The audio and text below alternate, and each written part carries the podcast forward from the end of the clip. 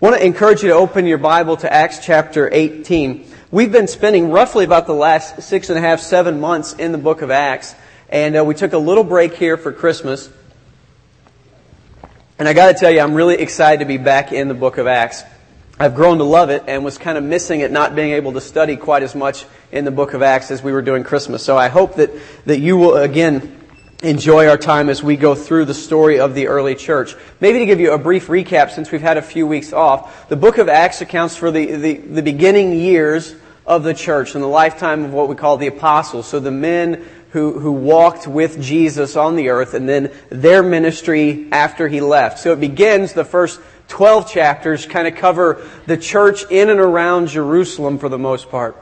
And then at chapter 13, we have a shift where we begin to follow a guy named Paul. Now, Paul had been a persecutor of the church. His, his given name was Saul and he was from Tarsus, so he's Saul of Tarsus. And he went around going after the church. And Saul, on the road to Damascus, had an encounter with the risen Jesus that radically changed him, so much so that, that even his name changed. So everything about Paul, his passions, his identity, who he saw himself as, his desires, all radically changed. And Paul goes from being the persecutor of the church to being the apostle to the Gentiles, to being the guy who's going all over the Roman world sharing the message of Jesus and forgiveness through his death and resurrection.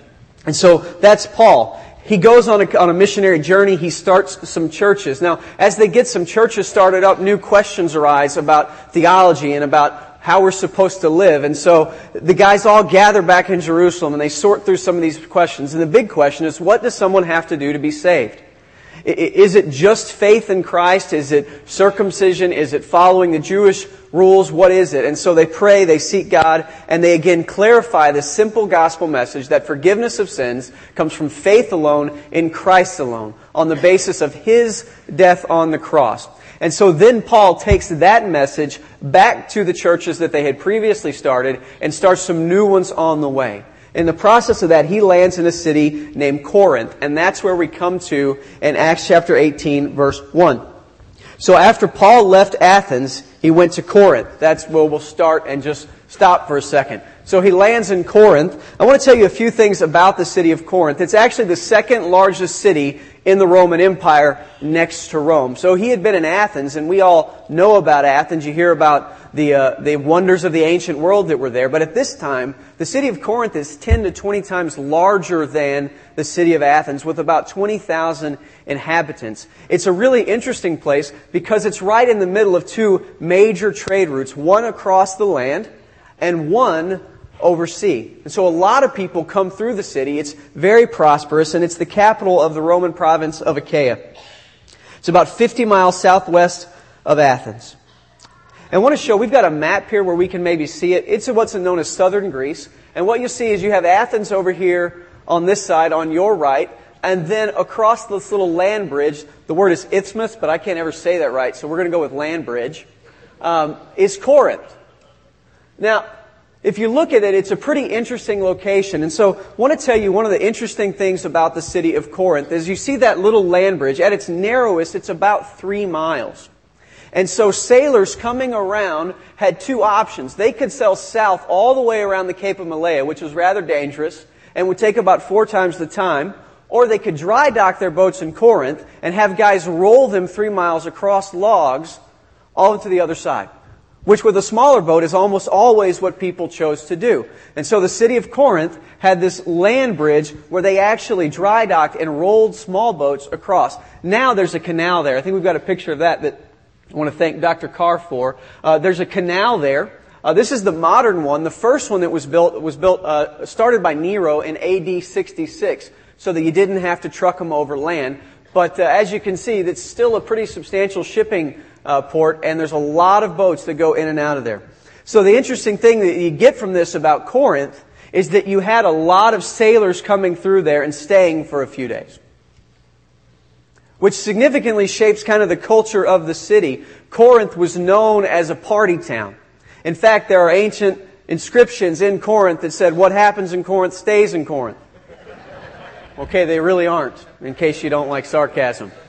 Um, it's kind of the Vegas of the ancient world, or maybe the New Orleans of the ancient, since it's a port city. Uh, and so it was a lot of partying going on there. It's also kind of the headquarters of the worship of the goddess Aphrodite, who was seen to be the goddess of love. And it said that there were about a thousand religious prostitutes there in the city. In just the city square, we, we know of over 30 liquor stores. So it's a party town. It's the second largest city in, in the empire, and it's infamous for its immorality. In fact, the word Corinthianized, they kind of made up a verb that would describe someone who was immoral.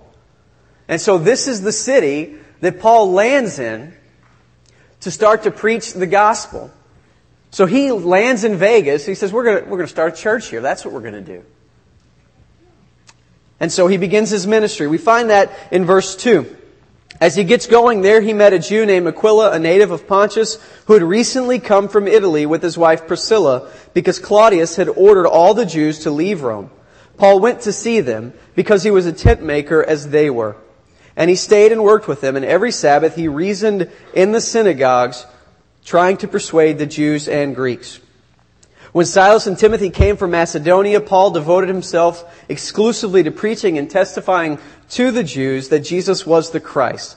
But when the Jews opposed Paul and became abusive, he shook out his clothes in protest and said to them, Your blood be on your own heads. I am clear of my responsibility. From now on, I will go to the Gentiles.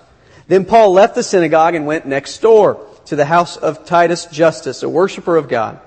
And Crispus, the synagogue ruler, and his entire household believed and were baptized.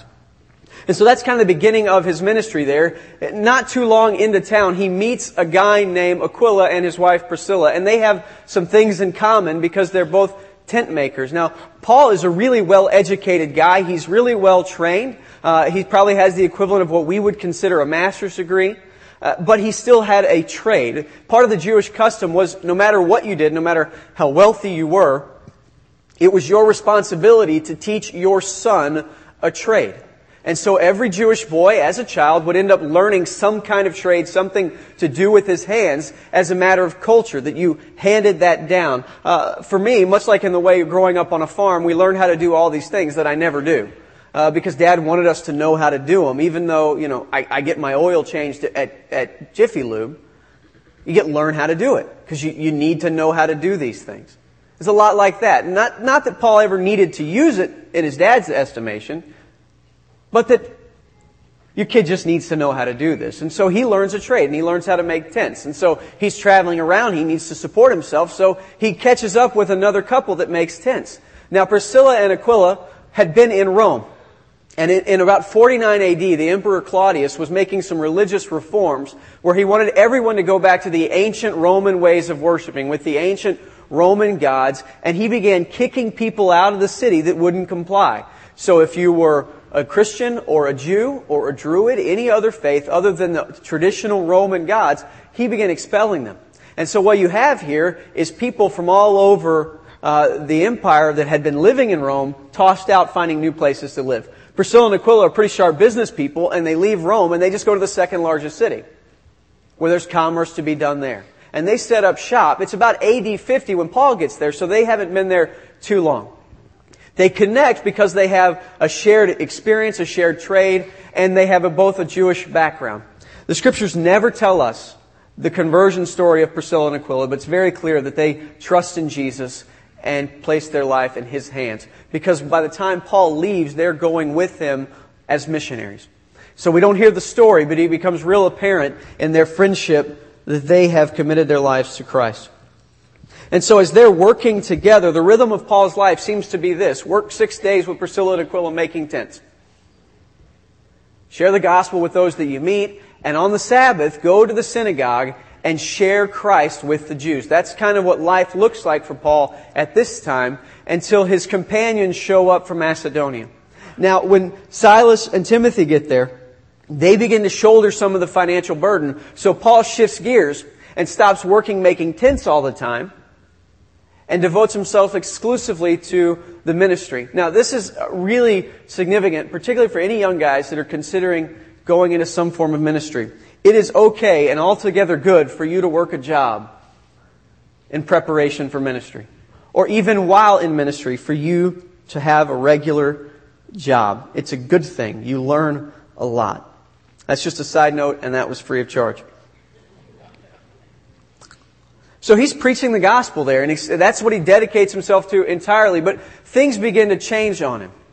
People begin to get tired of his message because this is the message Paul preaches. He shows up to a city, he goes to the synagogue, and he goes, I know you guys are really religious and you think you're good people, but let me give you the skinny on this whole deal. You're going to go to hell. This is how it plays out. You're a sinner, and all these religious activities that you've been participating in won't do anything to cover your sin. What you need is a Savior.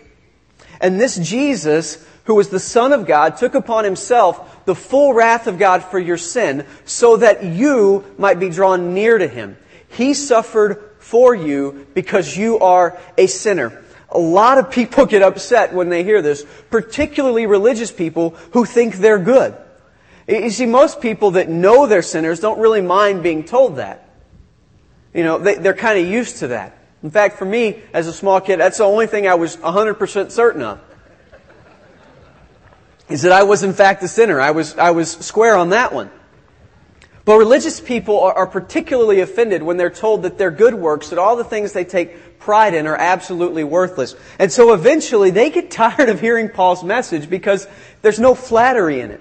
In fact, what it says is that, that man is in and of himself bankrupt and has no innate value to God by nature of their own goodness, but that we have value before God because of His goodness, because of His love for us that we did not merit. And so there's no self-glorification in here. There's no flattery in here. The message only honors Jesus and never honors us. And so they get tired of it.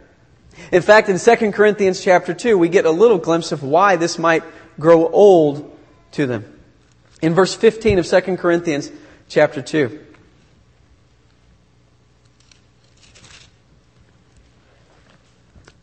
It says, We are to God the aroma of Christ among those who are being saved and to those who are perishing.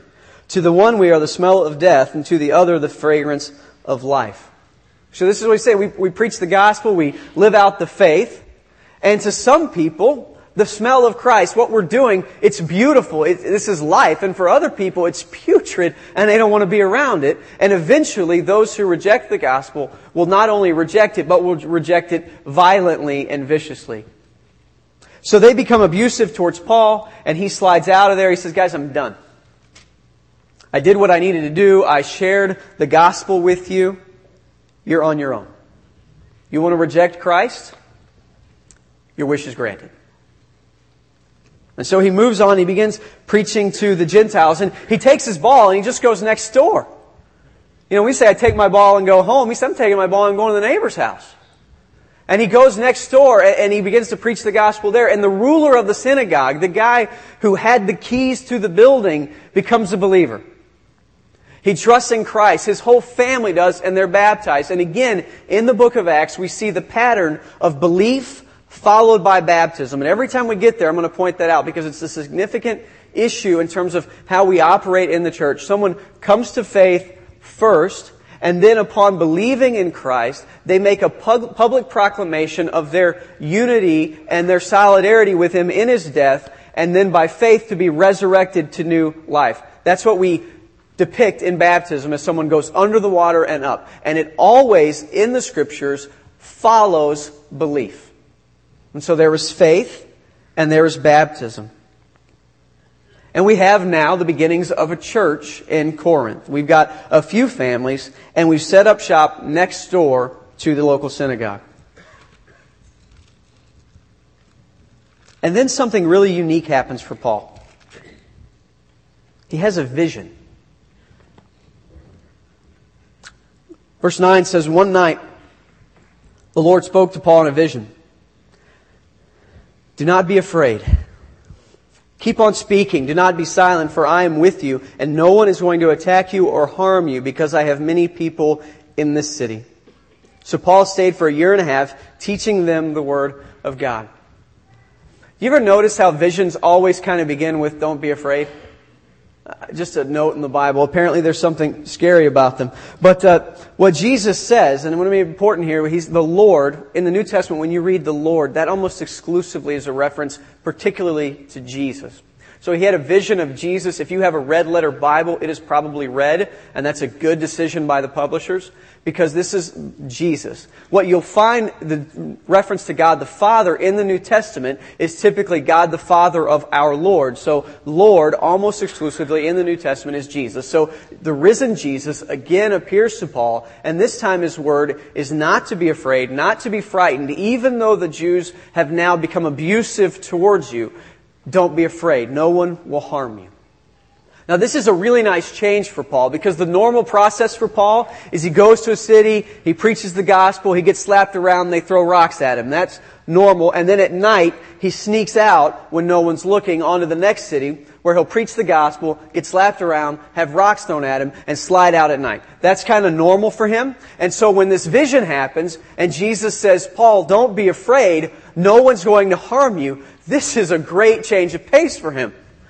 And so Paul says, well, why don't we stay a while? We're going to hang out. Because everyone enjoys days when no one throws rocks at them. And so Paul had 18 months of those days. And he's sharing the gospel. He's preaching over and over again the simple message of forgiveness of sins in Christ and Christ alone.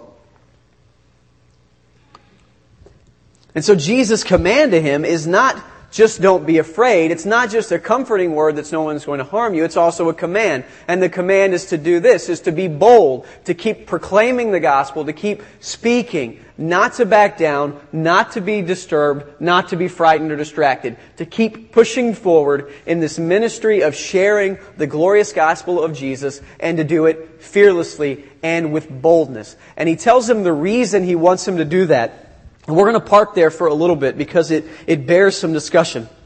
He says, I am with you and no one is going to attack you or harm you. And this is the reason because I have many people in this city.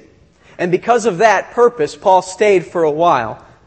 But what does it mean for Jesus to say, in Corinth, I have many people in this city? I want to give you the, three answers that I found digging for this and what, I think is probably the best one.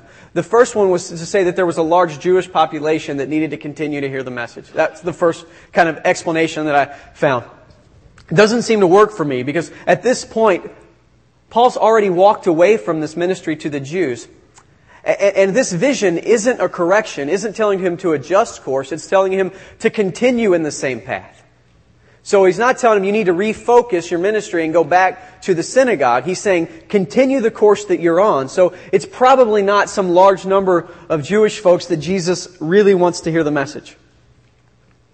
Some commentators have said, well, maybe because of the nature of Corinth, believers had landed there before and there's already a church there and they need help. Historically, that just doesn't jive. And when you read the letters to the Corinthians, you find that Paul clearly founded this church and there was no real existing body of believers before he got there. And the third is this, that it's the elect, that it's those who in time would trust in Jesus but had yet to those for whom Jesus had claimed as his own, who the Father had given him to redeem, who had yet to believe. And so in order for them to believe, Paul would need to stay and to proclaim the word with boldness. I want us to unpack that a little bit. Because we're going to see a really interesting tension in theology here. In Romans chapter, tell you what, why don't we start at Ephesians? Ephesians chapter 1.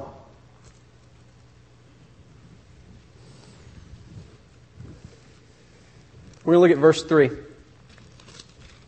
And rather than providing just a whole lot of commentary, I'm just going to read this for you.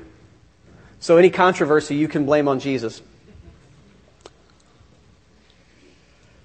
Ephesians chapter 1 verse 3 says, Praise be to the God and Father of our Lord Jesus Christ. Again, you find that reference of God the Father and Jesus as Lord who has blessed us in the heavenly realms with every spiritual blessing in Christ Jesus. For he chose us in him before the creation of the world to be holy and blameless in his sight. In love, he predestined us to be adopted as his sons through Jesus Christ in accordance with his pleasure and will, to the praise of his glorious grace, which he has freely given to us in the one he loves. In him we have redemption through his blood, the forgiveness of sins, with the riches of God's grace that he lavished on us with all wisdom and understanding. And he made known to us the mystery of his will according to his good pleasure, which he purposed in Christ, to be put into effect when the times will have reached their fulfillment, to bring all things in heaven and on earth under one head, even Christ in him we were also chosen, having been predestined according to the plan of him who works out everything to the conformity with the purpose of his will, in order that we who were the first to hope in Christ might be for the praise of his glory. And you also were included in Christ when you heard the word of truth, the gospel of your salvation. Having believed, you were marked with a seal, the promised Holy Spirit, who is a deposit guaranteeing our inheritance until the redemption of those who are God's possession to the praise of His glory.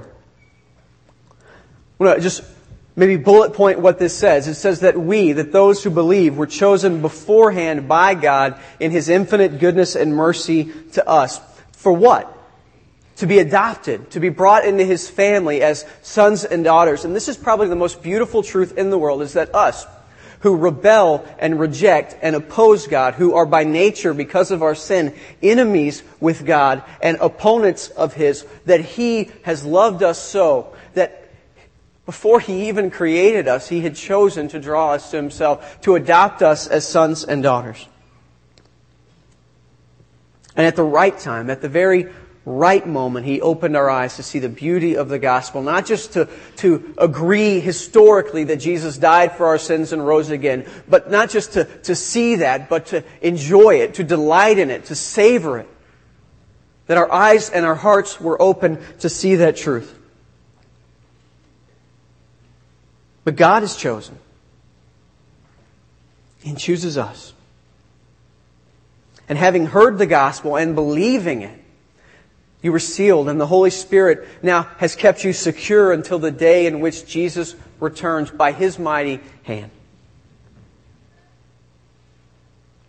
We see God giving infinite grace, choosing freely to save sinners who have done absolutely nothing to take a single step towards Him. That's the people in Corinth. Jesus says, I've got a lot of people in the city there are people in the city who the Father has given me to save. And these are people who run around doing ridiculous, wicked things. These are people who are Corinthians. We're talking showgirls and gamblers and people who do crazy things that, that makes most soccer moms blush. And Jesus says, those folks who have done nothing except reject me and run from me, I have chosen to save. And so, Paul, you need to hold tight. You need to stay put because I'm about to do something that's going to blow everyone's minds. I'm going to save these people. And I'm not just going to save them and get them to heaven. Look at what Ephesians says. It says, My intention is that they would be conformed to the image of Jesus, that they would be transformed to reject sin the way Jesus did, to love others the way Jesus did, to worship the Father the way Jesus did. So I'm not just going to save them, I'm going to, by the Holy Spirit, completely transform these people into something that they are not, something that they could not be on their own. And Paul, you need to hang tight. In the Gospel of John, we see kind of how, how this happens between Jesus and the Father. In John 25 verses, uh, John chapter 10, excuse me, verse 25 through 29. People are asking Jesus, look, if you're the Christ, why don't you just tell us? Why don't you just be straightforward about this? And Jesus' response is this, I did tell you, but you didn't believe. The miracles I do in my Father's name speak for me. But you do not believe because you are not my sheep. My sheep listen to my voice. I know them and they follow me. I give them eternal life and they shall never perish and no one can snatch them out of my hand. My Father who has given them to me is greater than all and no one can snatch them out of my Father's hands. And I and the Father are one. So Jesus said, this is how it plays out. God has given them to me. My Father has given them to me to redeem, to save, to forgive, to make my own. But they haven't yet believed, Paul. And so you need to be bold. You need to proclaim the word so that they can hear it, and having hearing it, believing it, and being saved. So that the Holy Spirit might mark them and seal them to complete the work of redemption. So God chooses, but Paul preaches. Romans 10 describes the interplay between this responsibility and the sovereignty of God.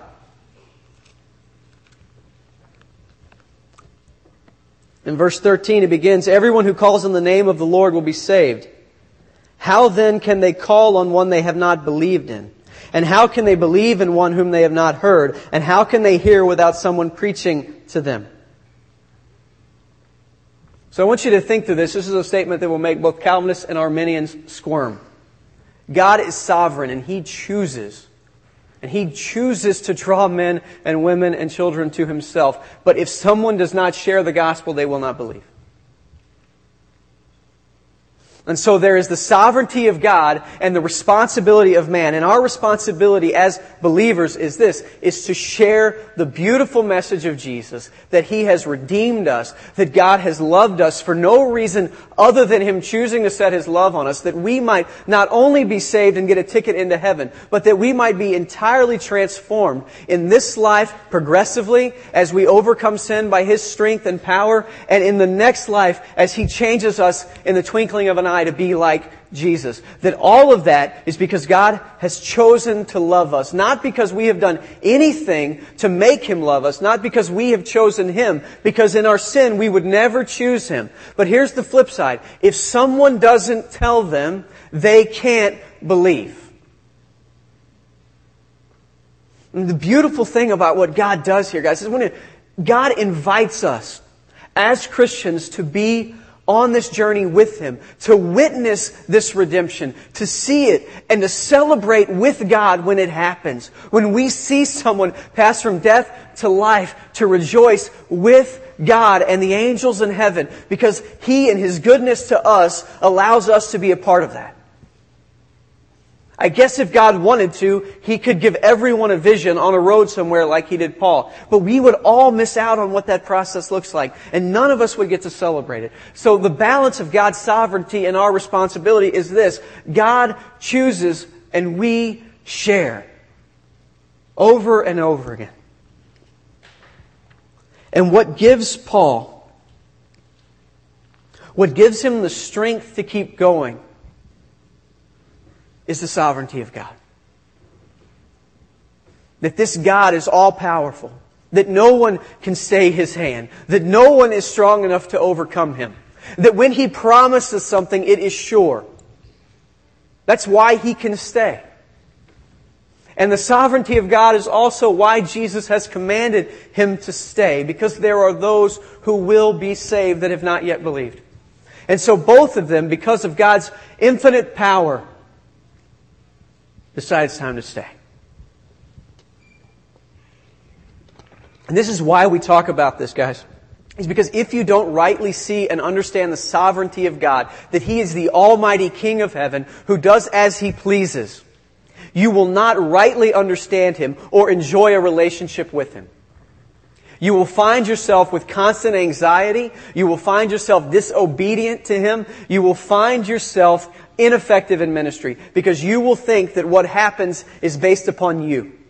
And so I want to give you a couple things that believing and rightly seeing this God who is all powerful, who, who no one can stay his hand, what it will produce in you rightly understood. The first is peace. Rightly understanding that there is a good God in heaven who controls all things brings peace. It brings peace because I know the promises are certain. Because when he says, I will never leave or forsake you, he can deliver on that. When he says, I will never test you beyond what you can hold up, and when tempted, I will provide a way of escape, I can trust that. I can believe that because he can deliver. And so it brings peace because I know that, that it isn't just a good God with good intentions, but it is a good God with all power and might who will deliver what He has promised. And I can rest in that, and I can have peace, and I don't have to run around with anxiety, wondering what's going to happen, wondering how things are going to turn out, because God in heaven does as He pleases, and God in heaven has lavished His love and His kind intention on me for no good reason. And so I can trust in that. Because I don't just have a kind, gentle God with good intentions and no power. That isn't peace. A God who is not worthy to be praised, who has no power but is a nice guy, is no God at all. And so we can have rest in that, that God's promises are sure because He has all power and authority. So it brings us peace. It also brings us obedience.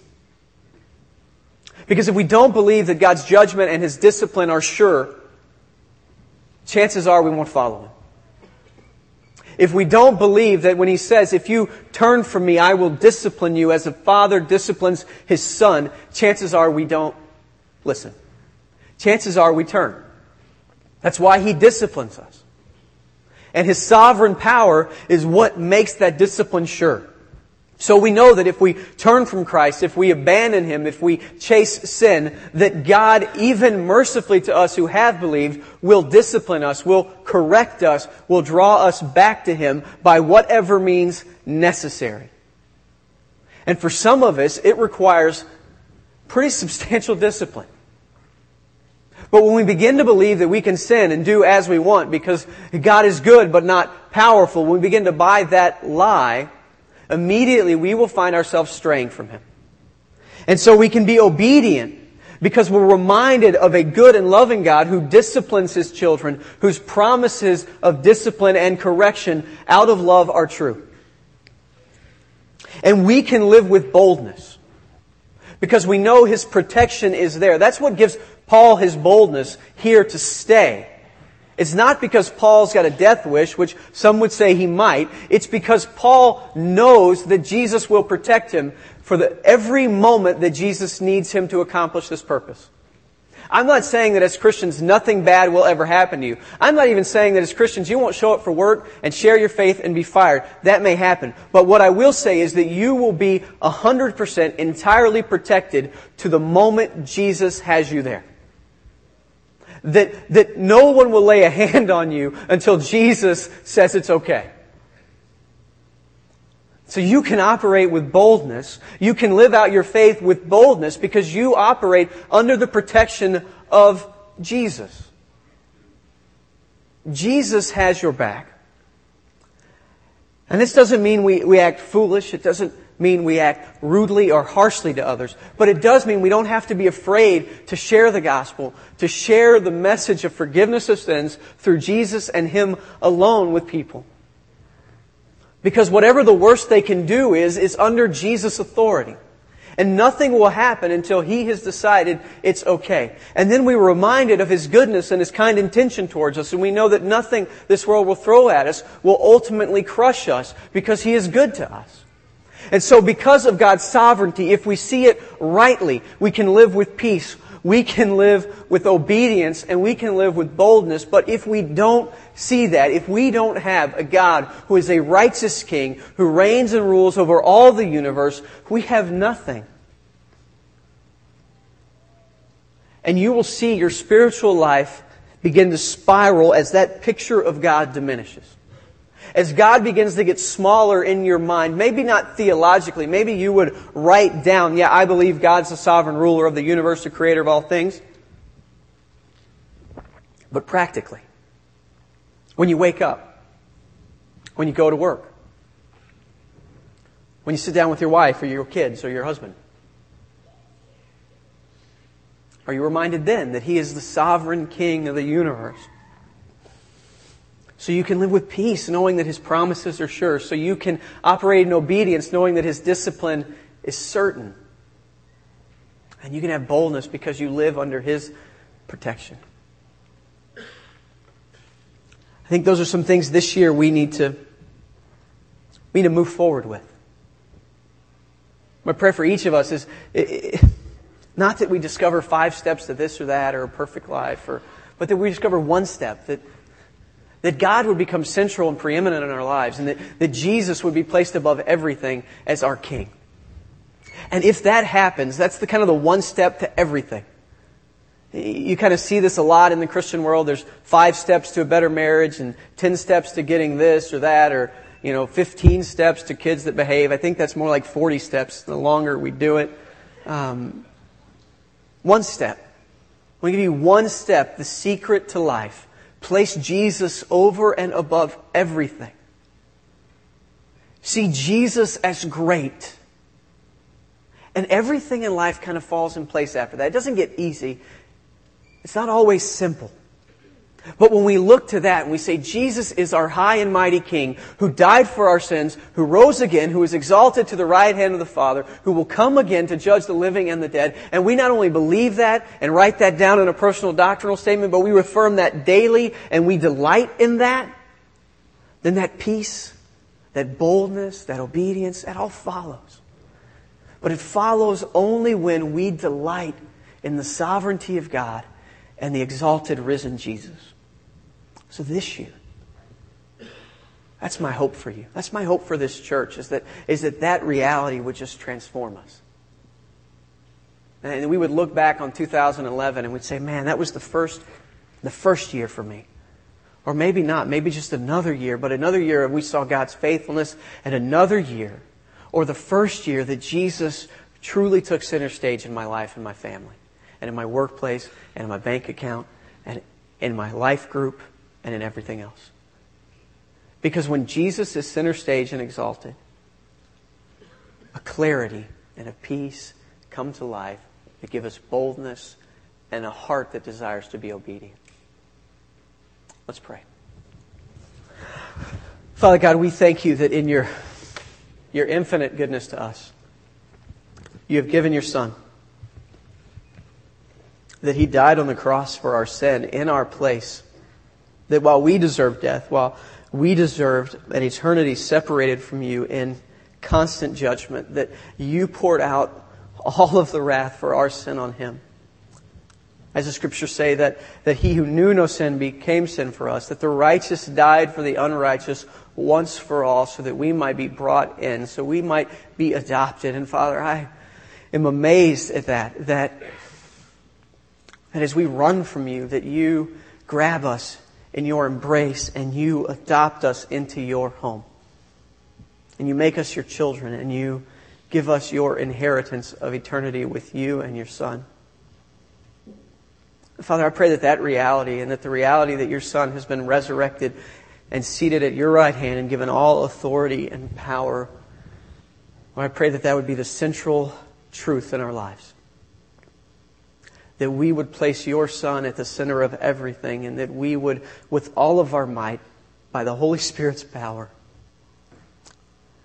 that we would exalt him in every area of life. Father, I pray for, for this church, and I, I want to pray specifically for people who are struggling in different areas of life. And that that struggle in many cases is because Jesus is not taking the center there. Not always, but, but for many people it will be today. Lord, I would pray for them that by your Spirit that you would illuminate, that you would open their eyes to see those areas of life, not just the smaller symptoms, but the bigger one that Christ needs to be central. And that you, through the power of your Holy Spirit, would enable them to make that commitment in their hearts today. And that by that same Holy Spirit, Father, that you would enable them to make that commitment every day so that every morning we wake up with a desire to exalt your Son. Lord, and we pray for Tomball Bible Church, for her ministries. We pray that Jesus exalted would be at the center of everything we do that he would receive all the praise and glory, and that we would see many lives transformed by the gospel, starting with our own. We thank you for your love for us. In Jesus' name.